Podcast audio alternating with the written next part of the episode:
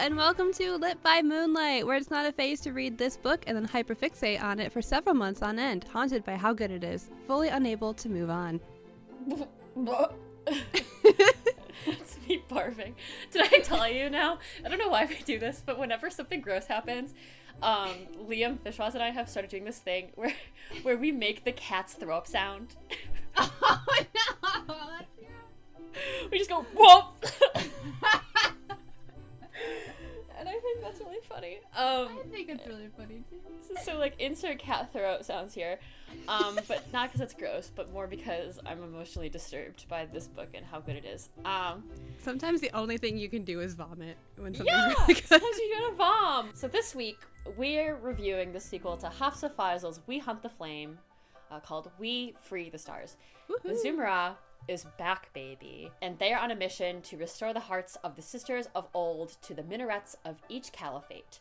What sacrifices will Zafira and Nasir, each battling their own darkness, need to make to ensure that the line of the night possessing Nasir's father is destroyed and that the magic is restored to Arawiya?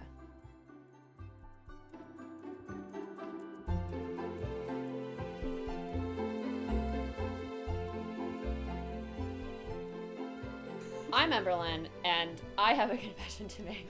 yeah, what's that? I have been eating honey out of the bottle for the past week. Oh, but okay, listen, you're so you shouldn't be ashamed for that because honey is so good. I could eat that out of the bottle, and I'm kind of upset that I don't. I So, it started proud of with you. it started with like an AU that we're both reading, which is about these 2 mhm, mhm. people that make honey, and it's like romantic. If you know Um, about the bees, you know about the bees. Yeah, and um, ever since I've been reading it, I'm like, damn, I just like want to take a bite out of a honeycomb, but it's like really expensive to buy one online, and I can't justify the expense. Yeah. So I've just been like going into my cupboard at random times and like taking out the little bear shaped bottle and squeezing some into my finger and just like licking it up like Coke. Um, so Yeah, it's Yeah, like I doing remember- a line. Like I'm gonna go to a party and be like, "Do you want to do a line?" And someone will like, "Sure," and I'll just take out like take out a little honey bottle. and just Let's drop some K. okay, that's honey. You're weird. Yeah, I got the good stuff. I thought that was the honey right now. I've been drinking. I'm drinking a pressed juice, and it's got this sort of like honeyish glow, so it does look like I'm in fact drinking I honey. was like, wow, she's really committing to it. I was, I told you, I came into I was like, it's gonna be hard to talk with a mouthful of honey, but go off. I love this so much. Just really- oh, but honey's so good. I remember when I was little and I got sick, and like my mom, like I remember learning that honey's good for your throat, and my mom's like, "Here, have a spoonful of honey," and I was like, it was, I was like, I think it was like the first time I've ever had it, or was like Mhm. aware of it, and so I had it, and I was like, "Can I have more, please, Yeah. right now?" And then I was like, like. I remember like asking like, "Can I have a spoonful of honey?" Like when I wasn't sick, and my mom's like, "No, we can't waste it." And I'm like, "Oh, okay, mom." Can I have more honey? like it's so good. It's so Uh, good. My, I remember the summer. the bee's knees, if you will. Yeah. so good. what, Bobbin? I remember this summer, every couple of months, my stepdad has ADHD, so he'll just find a new weird hobby. And I remember the summer that he started raising bees, and it was so interesting. Like he literally got he built bee houses in our front yard, and we had Yeah. bees, and they were making honey. And I just think about that a lot. Like, I. I just feel like once men drop past the age of 50, they just start having weird hobbies every couple Yeah. of months and whenever you check in with them, they're like, "Oh, what's your what's your dad doing now?" He's like, "Oh, he he's raising rabbits." It's like He's some weird shit. beekeeper. He's a beekeeper. yeah, it's like and I love that. I mean, it's better than cheating on your wife. Yeah, so that's great. Yeah, one hundred percent, one hundred percent. So who are you? I am Caitlin, and I do crafts now. Tell us about Yeah. your crafts. Uh, okay, so I do embroidery. I just finished one uh, the other day. Um, I'm very excited about it. I want to do more. I have more little embroidery kits that I'm gonna do that I'm gonna be doing later. Um, I have. I'm also currently working on like a little like those little perler bead things where like you set them up with little things and then you iron them Yes. and make stuff. I'm making a Christmas tree yes. and um, I'm really excited about it because I haven't really had hobbies. I feel like like like hands-on hobbies that aren't like you know reading or taking walks and I like um I feel like I haven't been crafty in a long time and so I'm that. having a great time. It's keeping me off of my phone um or pahoni as we like to say in this house. And um I love it. I love not being on my phone and I love making things. Can we do a craft corner on our TikTok when you come down? Like, of course we can. Every couple of days, we'll just be like, "Hi, today we're gonna make a craft," and we'll like have a craft to do. I think we should. That feels like a good. I think thing. it's great. Crafting is great. It's great for the soul, great for the mind.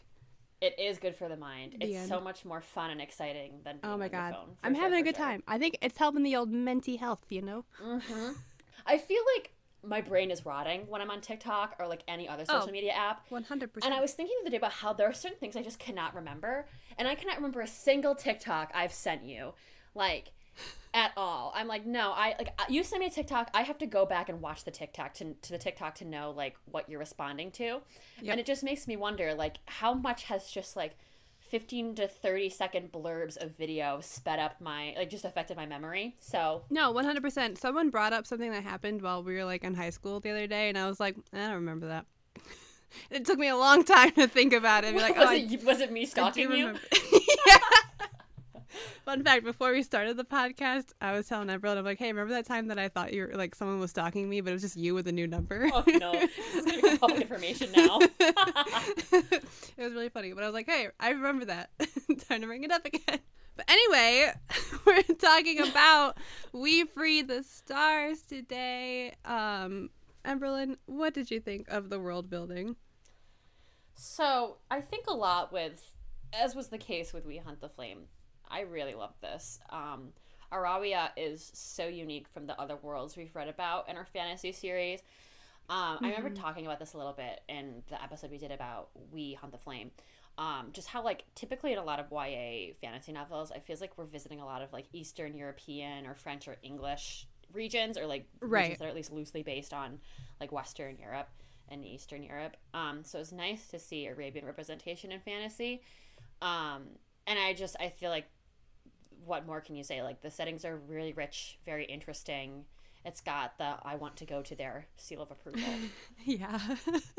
it's just like it's it's really mesmerizing. I I shared a, I included a little like quotey quote um in my notes, and I'll, I guess I'll share it. Should I share please. it? you should share it. okay, I guess I will. Um, I'm like twirling my hair. Um, there was a kind of sand rare in the desert that appeared as harmless as normal sand until it sank beneath one's feet, swallowing the unsuspecting, worsening the longer they struggled, loosening its grip only when they did the opposite. This was how grief was. The longer one wallowed, the more it hungered. Woof. she uh. really, she really gets it right. Like she really nails the the, huh? Hits the nail on the head. I was like, nails the hammer on the head. hits the nail. It hits the nail this on the hammer, and the hammer, yes. This is why I don't write. Um, she really gets it because, like, in We Hunt the Flame, she had a quote about snow, or like the metallic taste of like the cold or whatever, and I was like, yeah. Mm-hmm. As someone who lives in places that go below freezing a lot, Yeah. you you got it, girl. oh my god, I remember that. My my memory isn't totally Yeah. fried. That's cool. and it's TikTok. Um, but yeah, it was. She just really like. She really puts you in there, you know. You say, "I want to go to there," and Haas is like, "Okay." She's yes. just like, yes. uh, pops you in. Yeah, I I can't like say anything else is gonna be like really well said because I am just I'm just really in it. I this is the second time I've read this book, but I read it. Um, I just finished it for the second time today, and I'm just kind of going insane over it. Oh hey Manny, what's going on? he won't shut the fuck up. I'm sorry. That's fine. He's here now. Um, but yeah, I also said I want to go to there. Like this world really does stand out from all of the other fantasy worlds that we've read. It feels vivid, and even when the world lacks magic, it feels so magical. Um, I just every every place that you go within like like when they're traveling like you i just i can see it so vividly in my head and it just it plays out like a movie and there's been books that i've read where it's just kind of like fuzzy around the edges sometimes because i'm like i don't completely know where i am but i know where these two people are sitting in a room but like with Mhm. this i'm like oh yeah i see the entire picture and it's just it's so cool and it's so interesting and I liked how connected more of like the other caliphates were getting in this book too and just like getting more into the powers there and how they're affected by the Arz going down and just I don't know, man. This book is really pretty, and I want to go to there is my main bit. I really I like the world building. yeah, no, I agree. I feel like with the quote that I mentioned, what I love about that, and what I love about a lot of the metaphors that Faizal creates in the book, is that she uses her own symbols and setting Yeah. to create those things. Like she could have just talked about sand generally, but instead she talked about this sand in Arawiya.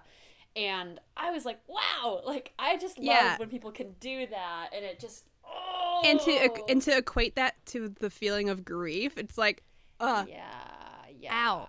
It makes you. She really makes you feel things. She does. She said. She said, "You're not gonna come out of this unscathed." Um, was there like a specific moment in this book that hooked you?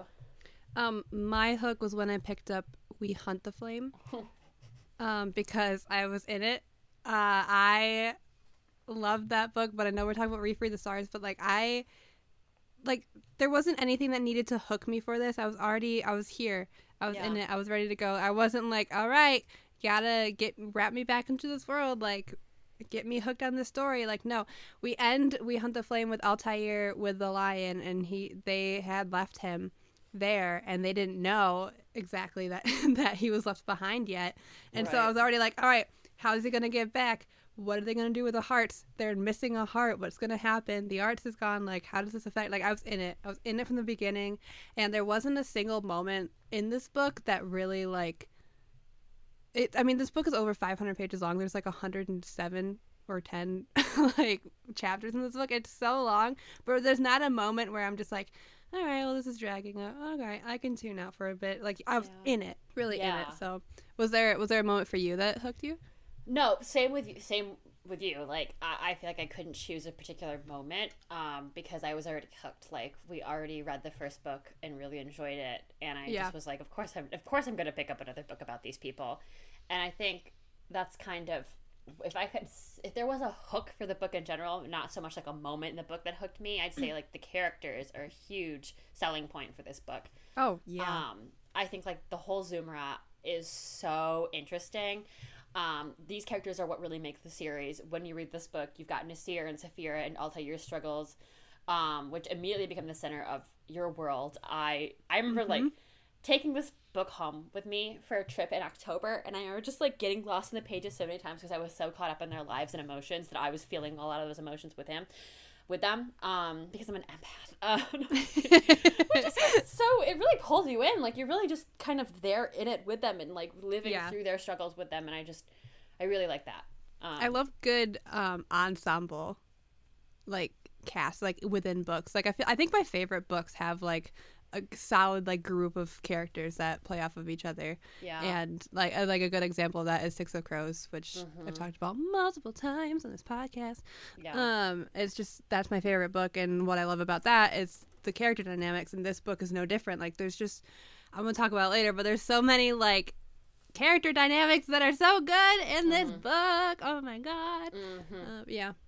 hmm yeah. yeah, yeah, yeah, exactly, exactly. Oh, oh, that's that's what I'm excited about for this episode. I think the most too is just being able to dive into like the characters and their lives and their dynamics because I do feel like that is what. That is this. That is what this book is about. Like that is Yeah. the main point. The plot is excellent, but that Ugh. is that is one of the richest pieces of the book. So, let's get into it. Let's get Um, into it. Do you have a favorite quote? I feel like we're getting into this habit of having multiple favorite quotes, which I'm okay with. Like that's Yeah, I- That's how that tells you the writing is superb when you have you're like I can't narrow it down to one. Sorry. It's better than the books where I'm like, I don't have a single fucking line in this book that I liked. Like, I would take that any day. Um, yep. I literally put in here in my notes like WatchMojo's top ten quotes that made me audibly gasp because Watch Mojo. it was just like Yeah. Mm hmm Yep. I feel like one of the underlying themes in Faizal's work is devotion. So that's kind of what I've kind of that's kind of the overarching theme for all of my favorite quotes. Like Mhm, mhm, um devotion might as well be my love language personally. Like this idea that a friend or like a lover will be there for you through everything till the very end and never betray you and would always bare their soul to you and be truthful to you, and would never abandon you, um, and like basically follow you to the ends of the earth. Um, that they just like see you as like the stars and they adore you and they consider you their whole world. Like that is that is that's the stuff. Like that's good. Like good writing, good relationship building, good a great character dynamic. So without further ado, I want to start with my maybe my favorite line from this book, which is um, something that Altair says to Nasir. He says, "Do you understand, brother? You'll have me. No matter how thick the night, I will always be there to light your way." Ah! ah! like literally, and like literally too, because he, his power is the light, and Nasir's is the shadows, and the, wee. Oh, their relationship throughout this book was so, so good, so good, and I have more to say about that later. But do go on about that quote if you need to. Well, I will. I guess I'll just say, like, to your point. Um, I you ever like so like in the Peanuts when like they scream and they like all you see is them lifting up their heads and their nose and their there's the large the large gaping black mouth. That is how I feel about yeah. that quote. Like ah, um, because I really when I first started the book, I was worried that Faizal would take uh um Altair's character in the direction of sympathizing so much with the lion that he becomes Yeah. him or just becomes bad. But that was never gonna happen because No. that man is just too golden. Like it would never happen, and I just feel like this is such a great example of like what a lovely and wonderful and just like mm, like rich person that Altair has because is because he just he has so much love for his brother.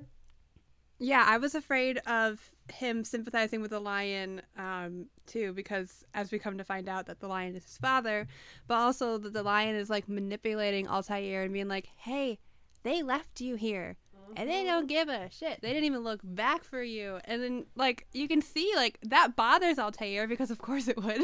like all of your friends left and they didn't notice that you were gone. like I know you had a big mission and everything, but I'd still be like, "Hey, the fuck." Yeah, the no, fuck's going real, on? And I like that um Nasir and Altair, like later on in the book, after they're reunited and everything, like they talk about it and Nasir is just like I like we didn't even know that you weren't there until we lifted anchor and we're already on our and it was like it was too late basically, like we didn't know. And Altair basically told him was like, Listen, I want you to know that if the roles were were reversed, I would have come back for you. Like I would have done that. Like no matter what, I would have still come back for you. And Nasir's just like, yeah, I know you would. And Nasir's like, like, I have to do some reflection about that. This is literally just like top five reason for me being a piece of shit because that's how he feels all the yeah, time. uh, yeah. Like just add that to the fucking list. But Add that yeah, to the list. Yeah. Um. Uh. Yes, I'm excited to talk more about their dynamic later on Mhm, because it's mhm. just so special. Um, So, so and good. there are so few books I read these days where like the sibling dynamic is just like pristine. So yeah. um, we'll be coming back to that. Mhm. Um, so another one of them that really gets me going is he knew of a person who would take her to the ends of the world if only she would ask. He would take the stars from the sky and fashion them into a crown if only she would have it. Literally, shut the fuck up. like, stop. Uh, Take the stars from the sky and make them into a crown. Uh, hello. die. That activated the sleeper agent in me that wants to actually go like leap off a cliff. Actually, I can't even like sugarcoat it. Um, no, that's fair. so I was thinking about it. I'm like, no, that's how it makes me feel. Um, yeah. Just another. Wah! yeah, and it just I think this is another great line that exemplifies Faizal's gift of prose. Like she's such an incredible Yeah. writer. That's all you hear people Mhm. say, and like it's all you hear people who, like, critics say. She and this it's true. Like As I've should, read very bad reviews of her book where people are like, "Well, I didn't like it," and I'm like, "You're stupid." like, I Sorry, saw what could you not like about this book? I saw a, like a, a text post the other day that was like, "I respect your opinion. No, I, I don't respect your opinion. I respect your right to have an opinion, but your opinion is still bullshit." and that's how I feel about this, but I don't even think I respect that right for you to have an opinion on this because it's actually very good and you're wrong. Um, so good. so there's that. And then finally, because we don't have a lot of time and I have a lot of quotes, tame me, he said in desperation, be mine, wholly and utterly. Ah! What the fuck are you talking about? Um, I just want to say, Faizal is who Colleen Hoover stands thinks she is, which is the modern day Jane Austen. And I don't Yeah. want to be reductionist by saying this book is my modern day Pride and Prejudice. Um, so I'll say that it's so much more than that to me. I need a book where someone confides their love to someone like pathetically, like weakly, like they just can't take it anymore. They have to, or they will just keep falling apart inside. Like it's hurting them. Um, the People's Princess Matthew Macfadyen, clothed in Mr. Darcy's garb, would be proud. Um, and that's what y'all get for taking away Z Library. Yeah. Oh my god. Oh. What were your quotes? busy library. My quotes. I have. I have quite a few. I'm gonna try to rapid fire these, but I do have thoughts on them. Don't rapid fire them. Let's talk about it. All right. So my first one comes from page six. This is where you're like, wow, we're already fucking in it. Faizal's like, I'm gonna give you some banger lines straight off the bat just to make you feel things. And that first quote is somewhere on Sharr, his heart had found a beat and he intended to keep it going. The immediate growth that we see from Nasir, like he spent all this time like thinking that he was unlovable, that he is closed off and he's a monster and he's just like, you know what? I with these people that are now my found family, I have a heart and I care about them and I don't want to lose that and I want to keep that feeling. I want to keep these feelings and they're just oh, the growth is so Cheers good. to that, mate. so good. Um, my next quote comes from Lana, who I absolutely adore. Um, and she tells Zafira, titles don't tell you who a person is.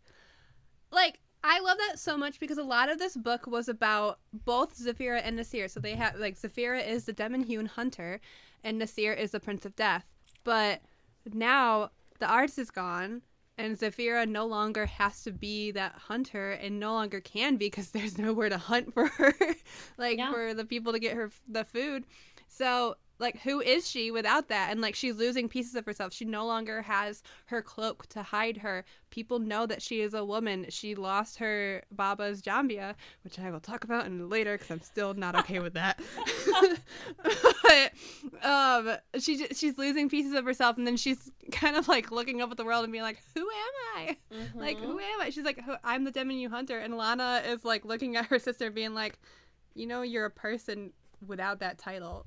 Like and it's so good. And then with nasir being the prince of death but not wanting to be that person anymore and wanting to no longer be seen as a threat or an assassin and just be someone who is loved and who can love it's just it's so much. And just seeing both of them as people like be able to grow out of that like mold that they put themselves in or were Mhm. put into was just so cool and i really liked that and uh just for that line to be told to Zafira by her little sister it was just really good because lana had some banger quotes Lana. um so much i i, I want to talk about her more when we talk about our favorite characters so please. I'll save that.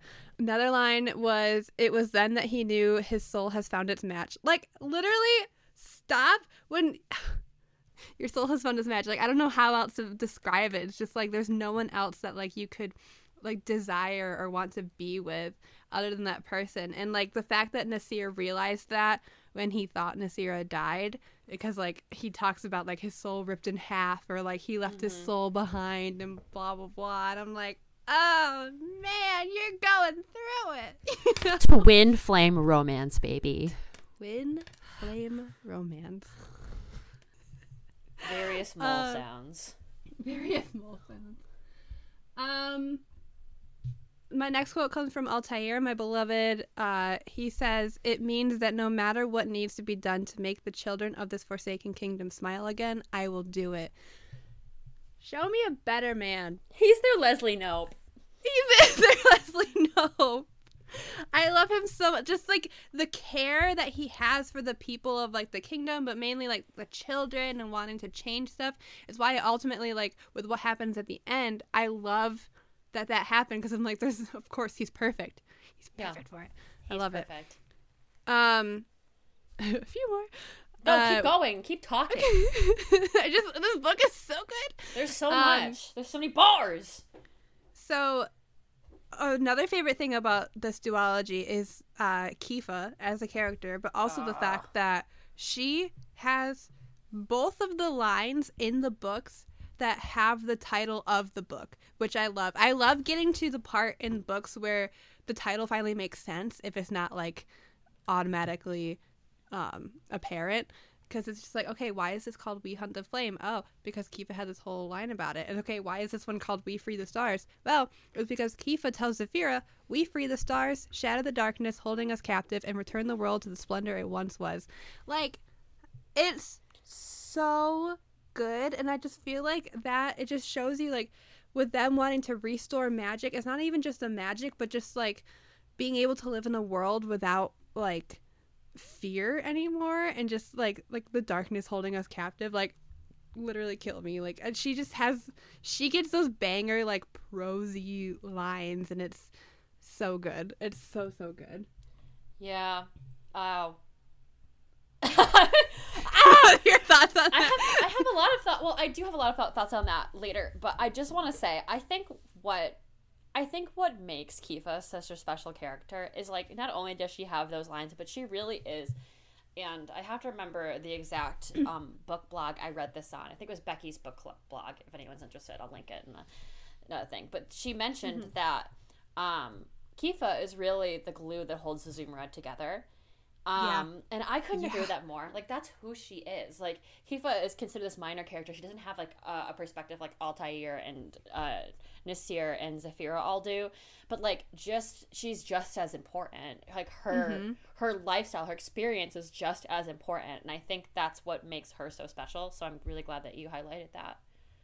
yeah she's she's great i love her Wow. um all right last few quotes uh was from Nasir saying the word for what he felt for Zafira bint Iskandar did not yet exist. Ah! So Yasmine's like, so do you love her? And he's just like, doesn't answer because he just he can't like love the word love isn't enough for him. And there's I like what I love about like the, his character in this book is like he's like I love her, but like he he can't say it because he, it's just not enough. It's Mhm. not, and like he struggles with being like, I need you to have the world, but I can't give it to you If yet. I loved you just- any less, I'd be able to talk about it more. I'd be able to talk about it more, baby. Like that is Nasir in a nutshell.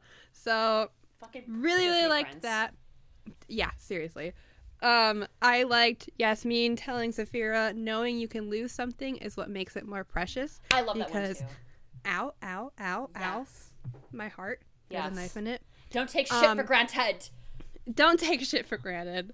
Um, and then finally, this is filed under ending lines that take me the fuck out. We have the ending paragraph from Nasir's perspective. I once loved, he had inked on his wrist. I will again, he inked on the other. He opened his palm and a plume of shadow curled to life. It was a reminder. People lived because he did. And to think, once upon a time, Nasir Ghameq, Caliph of Sarasin and Crown Prince of Arawiya, had wished he could feel nothing at all. Ah! when I tell you, I cried, and that the the word does not exist for what I did in that moment because cried is not enough. I literally like I like again today. Today I finished it for the second time. I read this book back in February, sobbed my eyes out at the end. I knew this was coming, but mm-hmm. Listening I listened to the audiobook this time and listening to it again, I was crying over my perler beads. like, Yeah. It was too much. I was like, oh my god. It's because and I just think it's so it's such a perfect ending because the We Hunt the Flames like his POV starts with people died because he lived and now it ends with people lived because he did. Like because he Mhm. lives too. And it's like Mhm. Oh, if only we hunt the flame Nasir could see we for the stars, Nasir. oh, oh, it's so good. Look at your growth, babe. Look at it. Oh yeah. Uh, th- I I think like it makes me happy when like character growth in a series is well defined. Like Mhm. it's not like he learned one thing, but he's still an idiot. Like yeah, sometimes yeah. those are satisfying endings, like depending on the person. Like I don't know, we watch what we do in the shadows. They're all terrible people. That's the point, you know. right. Like, it's the same with like Seinfeld or like Veep. Like they're all terrible. Sunny. That's the fucking point. But like in this, I feel like it's just so satisfying because you see both Zafira and Nasir come full circle. In hmm oh my god, that scared the shit out of me. Um, automatic feeder. But yeah, um, yeah. Nothing I think that I've said this. Nothing that I think I've said this entire episode has been coherent, just because there are I so mean- many things going on in my house right I now. I think this entire review is just gonna be like, so we really liked it, and our thoughts are ah, and the rating is going to be like Emberlin was especially annoying this episode because she just did not fucking. They didn't really talk about the contents of the book. They just both yelled at each other for 50 minutes, and It we was didn't know what so was happening. scary. Yeah. Okay. That was- Um, you had a you had a great question that you added in last second to our notes. I would love to I hear it. do. Um, so do you think that you could part with something that holds so much sentimental value, like how Zafira parted with her Baba's Jambiya? That's a really good question because I feel like I think about like sentimental things I have, like my dad's drawings, um, and like ornaments that my mom and I got at the ballet when we went to see the Nutcracker, and you know, Mhm. like little things like that. And it would be really hard to to let go of those things in life. Like I think the one thing that keeps me comfortable is like I can't take it with me. Like in fact, maybe when I get to like the next, I don't know, phase of existing, whether that be like some sort of heaven or like something like that, I'd like to believe that some version of those things will be there with me Mm-hmm. in spirit. Um, or the people that were so sentimental and who gave them to me will be there in spirit. But I do think it is also hard to it's hard it's hard to think about. Like it's hard to Yeah. and then I think, I think when it comes to like things that hold sentimental value for me, it's not so much things as people, and I have a really hard time with letting go of people. So, the answer is uh, no. uh, how about you? Yeah. uh, no, absolutely not. So when I was reading the part where she has to give up her her jambiya that was given by her father, who is dead, and it's like the last thing. Like she has repeatedly said, like this is the last thing that I have from my baba. Like it just, I was like, okay, so don't let go of it. And then she has to basically give it away so that she can get like um. I can't remember exactly what it's called, but it's basically like magical blood that they need Uh, For, right, right, um, right. for their whole mission. And honestly, if I were Zafira and they're like, "Yeah, if you want this, you need I want your knife," I'd be like, mm, "I guess we're not gonna get magic again." Because This like, is more sorry, important to me. this is really more important to me. Like I have, um, so I have like this little um bear that I gave to my grandfather when he was sick in the hospital, and um, he eventually did pass away. But my grandma gave me that bear back. And if you're telling me that like the fate of the world, like landed on me giving someone that bear away, I'd be like, "Hmm, sorry guys, you're not getting this. Like, I'm not parting with that. Like, I can't do get it. I'm, t- I'm, t- I literally wrote in my book, I'm like, I'm a too too sentimental of a bitch to do this. Like, I can't do it. And I don't know how people do that when they're like, oh, this necklace meant this much to me, but now I want you to have it. I'd be like, no, keep it. Like, Have it. It You can keep to it. you. It If you go without it, you will cry like a baby. That's what I would do. yeah, like I can't think. Oh, I don't know. I can't think about it. I could. I just couldn't give anything away. No. like that. So I was just, I was reading that. I'm just like, I, when I read books where people are like, okay, I have to give this really important thing to me away. Oh darn! I'd be like, every time I'm like, why are you doing it? Stop. Get some help. Like, Stop. Get some help. Find another Like, way. Find there's gotta be another way. And even Yeah. Kifah was like, there's gotta be another way. And the other person was like, nah. She's like, it's No, okay. I'll There is no other way. Yeah. Ugh. I hate when that happens. However, there's this is room for me to talk about this part. Um, it was because she gave away her father's knife. Um, Nasir gifted Zafira his knife, as a gift. and it was a knife that his father gave to him, and he's now gifting it to her. And if I had a nickel for every time someone gave a girl a knife in a book as a gift, I would have two nickels. Which isn't a lot, but it's weird that it happened twice, and they both made me emotional. Knives are the best gifts for girls, TBH. Like, Truly, yeah. you Mhm, should not be mhm. getting a girl jewelry. I don't want to see any of that ugly ass Kay Jewelers shit under the tree. There is, if it's if it's not a knife, I don't want it. yeah, I don't want it. Yeah. Um, so we're gonna stay sentimental for a second and talk Okay. a little bit about what song you would hear when you think about Nasir and Zafira's undying devotional love. the song of me sobbing. Wah! I love listening to that. Before I go to bed at night, I'm like, oh god, I can't sleep. I wonder if listening to Caitlin scream sob would help me with that. And I put in my headphones, and I have a special track that she made just for just for me. I do. Yep. Yeah. Sometimes she gets live versions where I'm like, "Are you ready for bed? Cause I'm ready to cry." Yeah. the, the just girly thing posts that are like falling asleep together on the phone, but it's just one just her screeching at me. me. well, I sleep soundly. yeah. She cured my narcolepsy. Thank you. Uh, the things I do for friendship. Yeah. Um. So my song would be "I'm Here" by Rosemary and Garlic because it's a song about feeling safe with someone, and Oh. because it has the lyrics. I am a lover and a friend to you, a part of your palette, a shade of blue. And then also it has the lyrics, You're all my colors and my light. Because Nasir told Zafira his favorite color was all the colors that make her. And I'm super normal about that. Thank you. Uh, me too.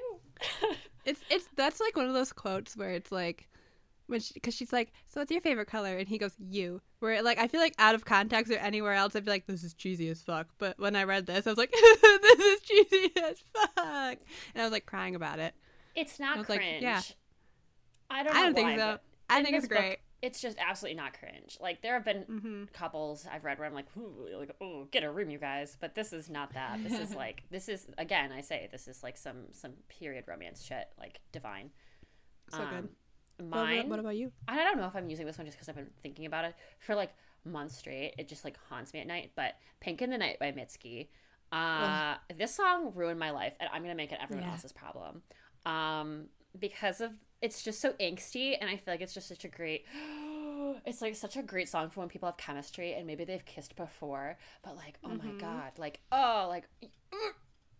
So the lyrics are I could stare at your back all day. I could stare at your back all day. And I know I've kissed you before, but I didn't do it right. Can I try again? Try again, try again.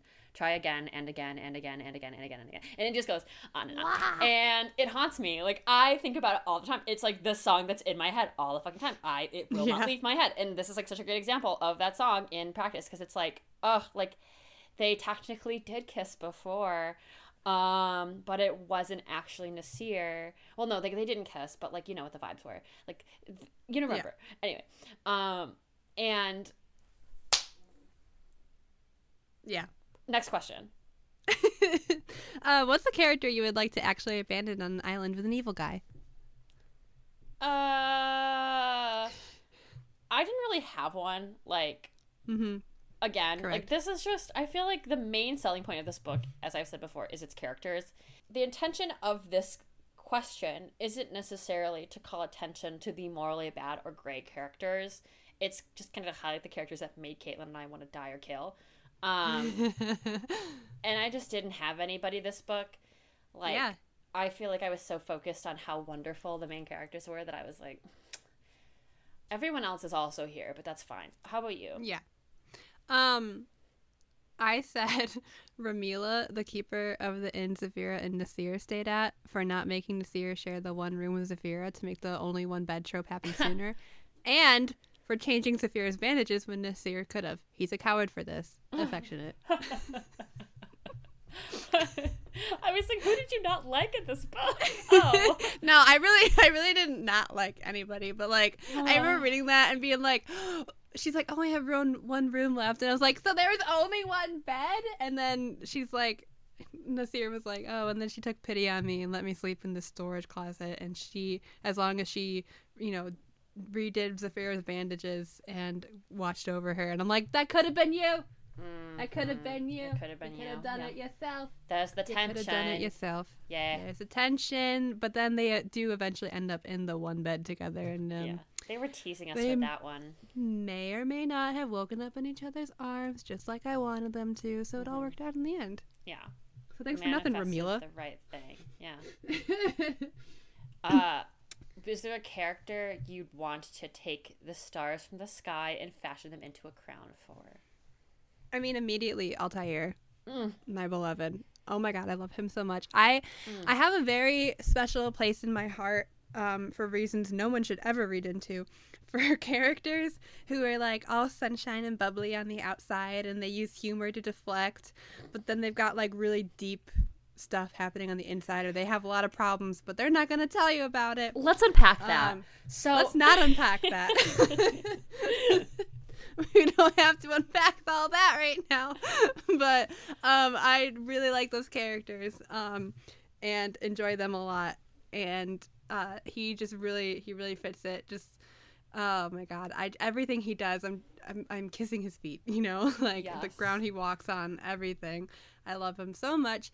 Um, I also, like I said before, I really liked Lana in this book so much and i think it's just like it's so easy for like the younger sibling characters to be written in like they're really annoying kind of way because sometimes i feel like with sibling relationships in books I'm, i want to look at the author and be like are you an only child? Because I, i'm like i've never talked to my sibling like this before. Or just like i'm like do you like huh? Like what's going on here? But like Mhm. I really feel like uh, Faizal really just captures like a really good dynamic between Zafira and Lana, and I really liked um, just Zafira like seeing Lana become like go like grow into her own and being like, oh, I should be the one to protect her, like she shouldn't protect me.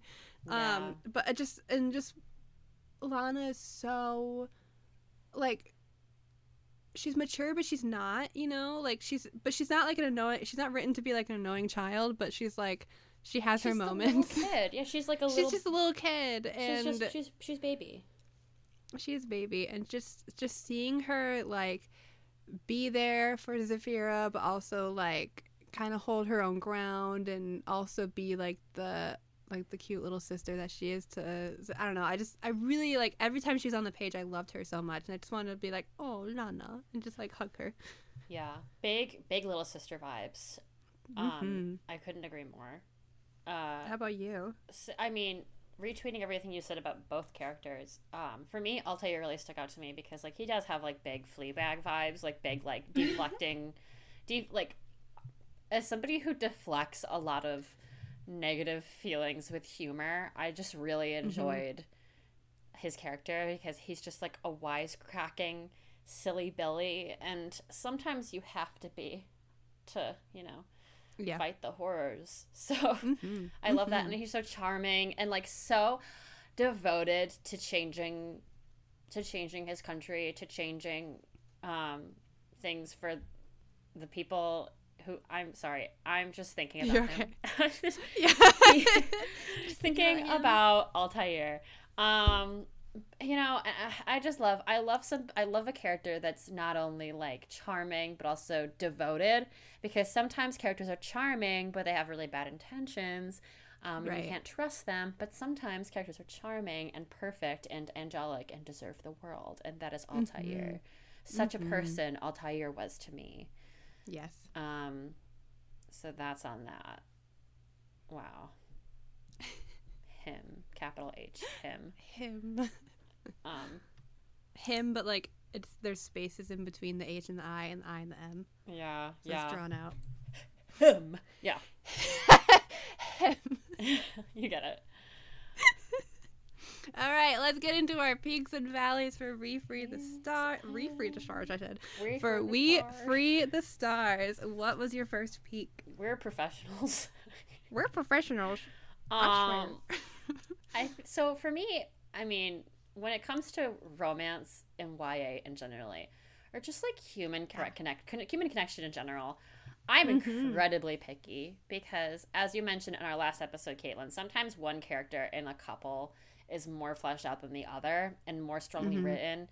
Um, and there are frankly certain relationship dynamics that I don't like at all. Like if one person in the couple is clearly less emotionally mature than the other and has a hard time communicating their feelings, or if both characters are having conflicts that could easily be resolved by fucking that so talking to each other. Yeah. Um, uh huh. Uh huh. Or like when the dynamic between the couple is so passionate that it's like abusive.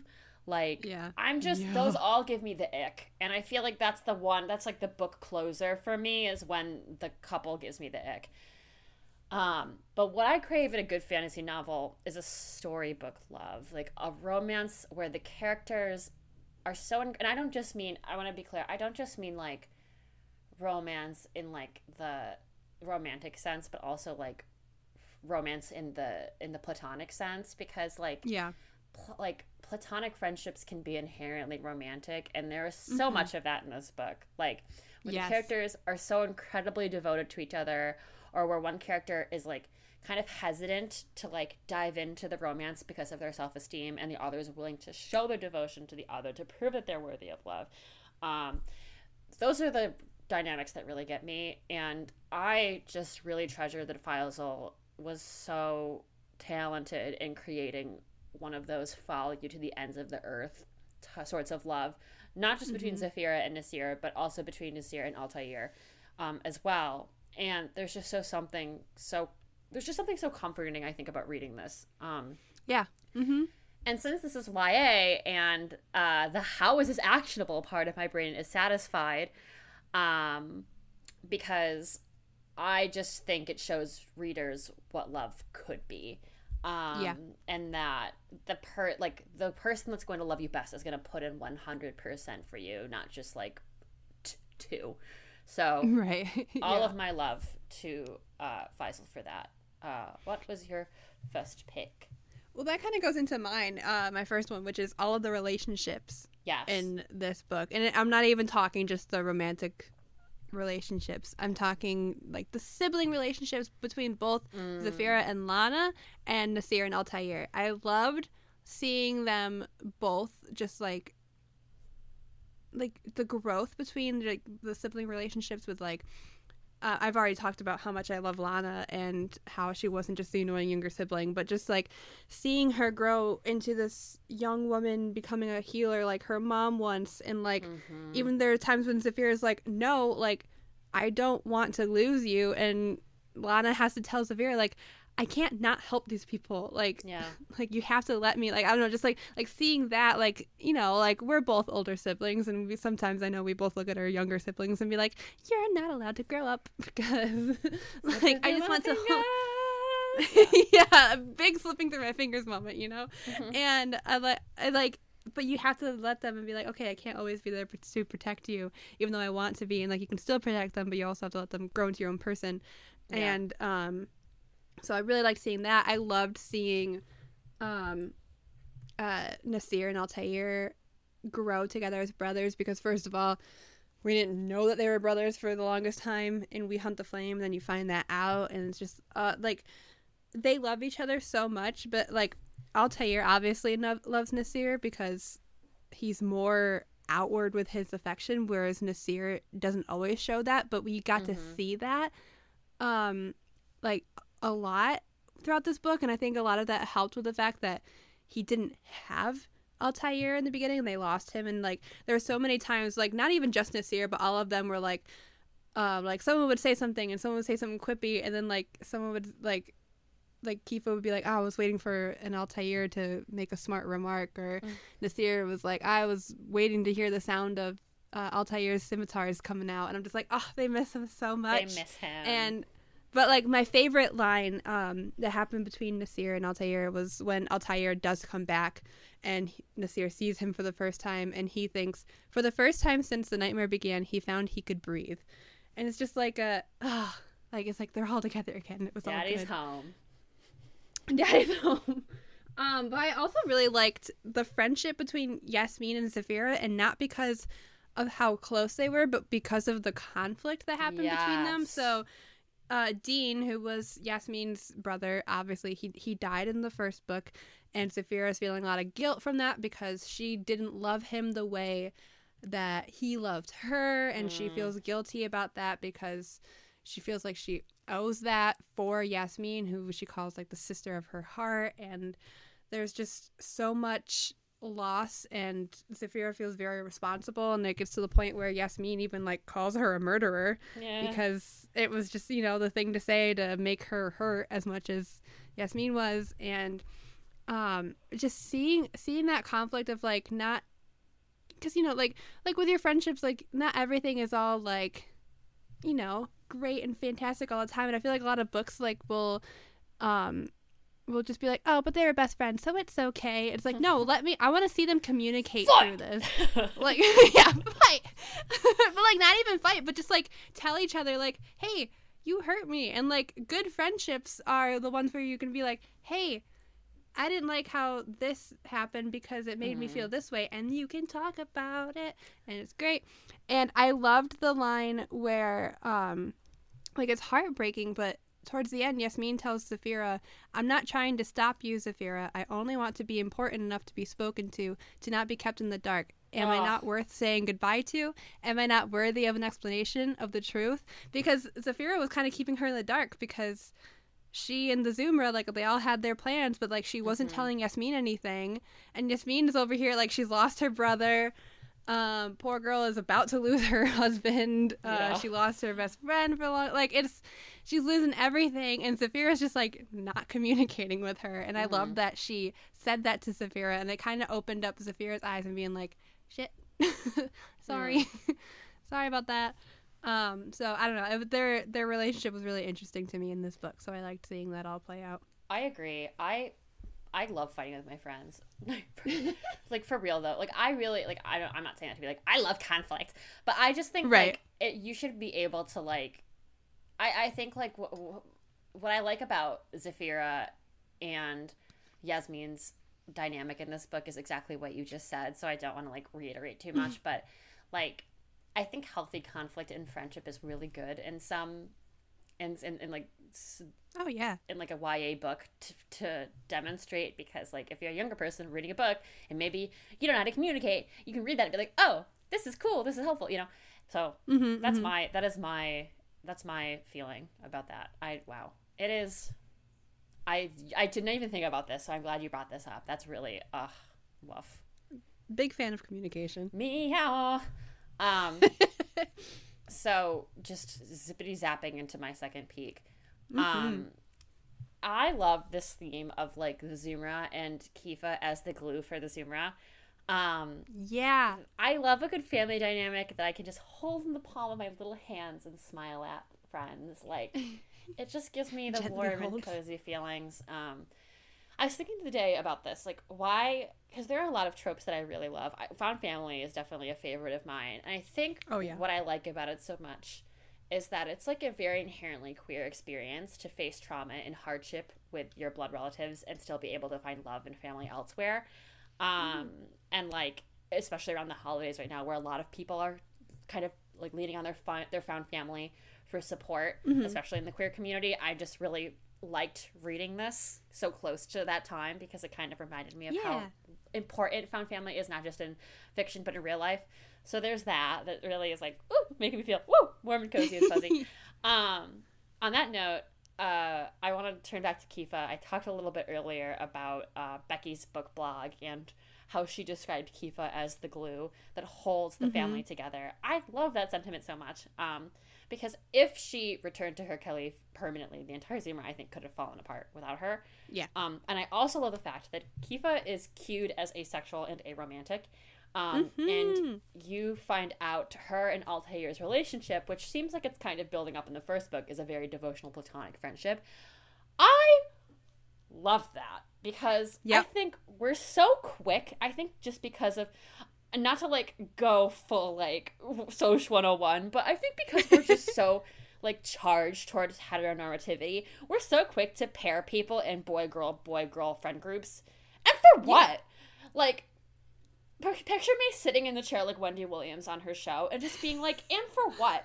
Because like we don't need to do that and it's not essential and Right. sometimes people don't like like sometimes when there are two guys and two girls they don't need to be together that worked in when harry met No. sally and that's the only place it should be working be fucking for real but yeah like faizal said nah actually they're friends and i'm really glad that she made that statement and that we got to witness maybe one of the very rare the very rare asexual and aromantic characters in a good YA fiction book. Well, on that note, my peak was about Kifah being the first asexual character I've ever read, which I thought was woohoo.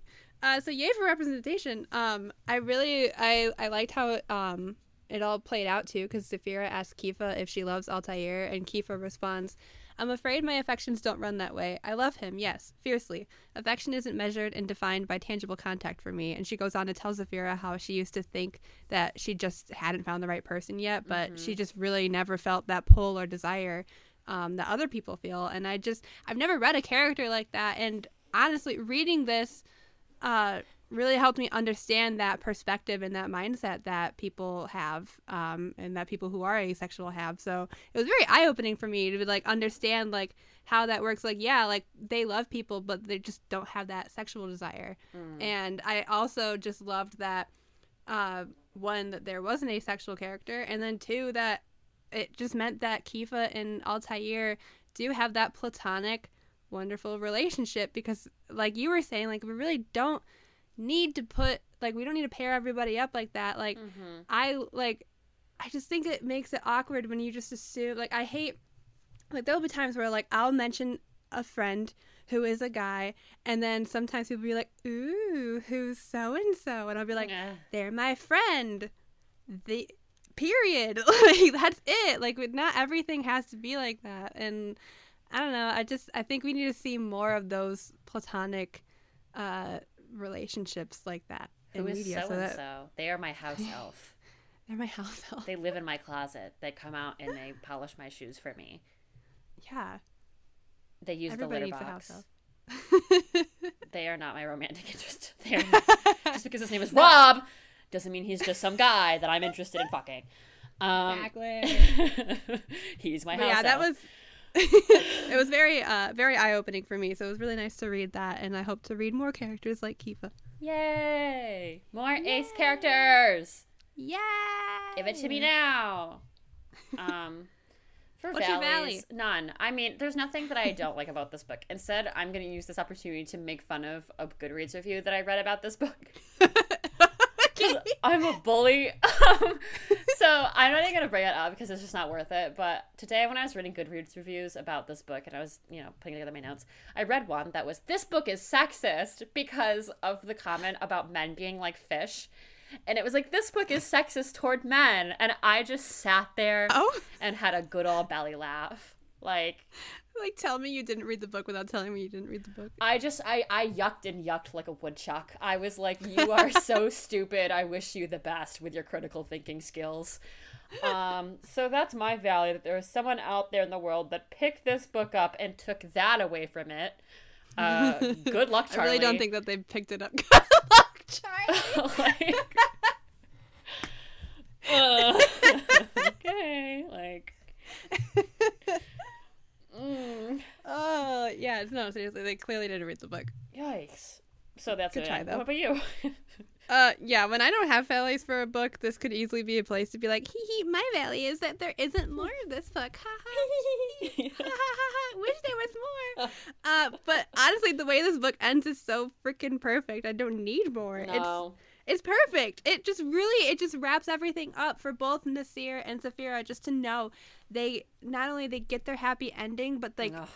Just from the their both of their first pages and We Hunt the Flame to their last, like it's just a beautiful like, ooh, Merry Christmas.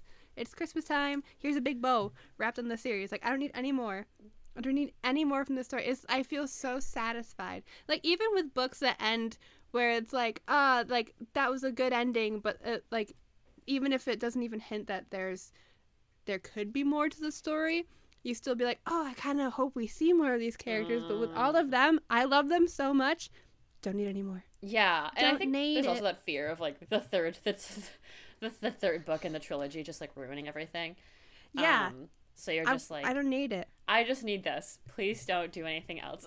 What's that? It's like that that song, that, that TikTok sound that's like Carl from Jimmy Neutron, where he's like, "Oh, I couldn't possibly. Well, maybe just a little more. okay, I'll have one more, or something like Okay, that." I'll have one more. Um, really. Um, but while I don't, I don't need another story of these characters, um, just so that no one else dies or anything. Yeah, yeah. And because it was so perfectly wrapped up, Hafsah Faizal is coming out with another book. uh, Um, is called A Tempest. A Tempest of Tea is coming out fall of next year, so fall 2023. I don't believe it's in the um, Sands of Arawiya universe. I don't think, but I want you to listen to the pitch for this book. Woo, okay. It's fantastic.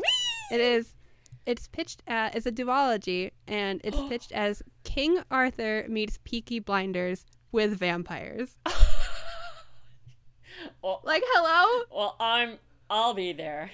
I need it. I need it. And what's funny is I saw what got me into um what made me pick up these books was I saw a TikTok that Hafsah posted of like her like like adding all these things into like her book and then just her going, You're done.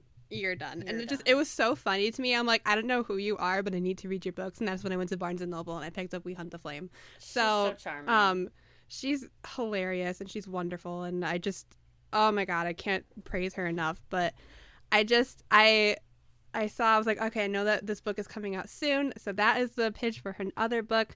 And it says the novel follows a gang of outcasts in a deadly heist led by Arthie Casimir to save her tea room, mm-hmm. which fronts an illegal blood house where local vampires can purchase fresh blood. Like, I'm there. That's so cool. If Tempest of Tea has one fan, a hundred fans, I am one of them. If Yeah. they have ten fans, I'm Just, one of them. just Caitlin and I jumping up and down from far away, like, yay! um, wow. I just have to say Yeah. too, while we're talking about Hafsah Faizal, I, I think what you said about like her just being like really funny is so Mhm. like it's so endearing to me because I really do think there are a lot of YA like millennial authors that kind of give me the ick a little bit. Like, do you remember that one Chris Fleming sketch where it's like he's like meeting people after a show and this one guy shows up and does a bit and he's like leaping around and he like holds out something for Chris and Chris is like, "Is that for me?" And he just kind of keeps leaping around some more and Chris gets really uncomfortable. Is that the one where like, like Carol the Bells starts playing? Yeah. Not Carol the Bells, but like Yeah, yeah, yeah, yeah. Like- sleigh ride. Yes, like that like that is the vibes that a lot of YA authors give me. Just like this very like, oh, like, oh, is this for me? Like type of but she doesn't do that for me. I love her. I respect her. She's great. Oh, she's great. I love her. Um yeah. So Caitlin, uh on a scale of one to five, and I didn't come up with uh, a good reading system, so I'm gonna say on a scale of one to five times that I have taken my hair out of my fucking towel and then wrapped it again during this call because I'm having massive sensory issues. Uh, how many of those experiences would you give this book? I rate that five out of five towels taken off of your head throughout this entire podcast recording. five out of five. I love this duology so much. It's it's one of those that I can't recommend enough to other people. Um, it's right up there with the Six of Crows duology for me. Um, it's right up there with the Dance of Thieves duology. Like those, like if there was a perfect duology, it is this one with those other two right next to it. I think it's Good. you can't pick a favorite child. nice. No, but I love it. I love it so much, and I clearly can't articulate how much I love this book. I'm literally It's- gonna write that an email to Rad. This is my favorite project you've ever did with those other two right next to it. I love that. Immediately part of my vocabulary, unironically.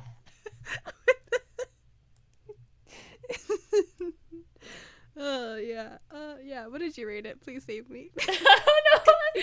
Oh wow, uh, that was really loud. I okay. think it's time for bed. Um, I would give this. I literally just. I don't know why that I thought that was so funny. I was like, like a girl laughing at a bar at a guy that she wants to sleep with her. I just laughed so loudly. Um, also, the guy is Altair. Um, Yeah. That's why. Anyway, um, I would. I just dropped my retainer. I would give this a five out of five. I don't have a reason not to. Like, it's such rich writing. Faizal is one of the most talented writers that I've experienced. I've read over like, honestly, like over forty books this year. And Yeah. this is one of the few books where I was just like, yeah, baby! Like, I really enjoyed every moment of it. Um, it deserves all the praise. Could not say more nice things about it. Please read this book. So so good. Please read the Read series. the book. Yeah. Do it.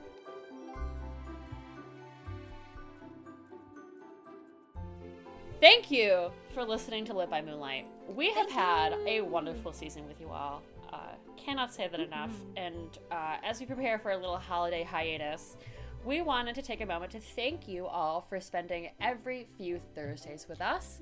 We Thanks, love. love sharing our love of lit with you, and we are so excited to share even more fun and exciting things with you all.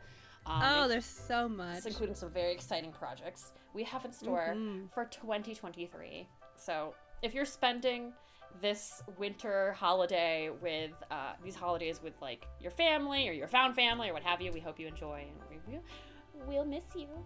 We'll miss you, but we'll see you in January for some really exciting stuff. And you can find more about that on our social media. You can follow us on Instagram at LBM Pod. We're on Tumblr. Uh, and I think our URL is Lit by Moonlight Pod. We're on Twitter, but we both hate Twitter, so you can follow us there. On Twitter, we are Uh, Elon Musk, and we have a check mark now. Yeah. So Yeah. just go find us. There's like a lot of us, but you'll you'll find us Yeah, you'll find us. You'll find us. Read through the Elons and you'll find us. through the Elons. All right, we'll see you next year, baby. Bye.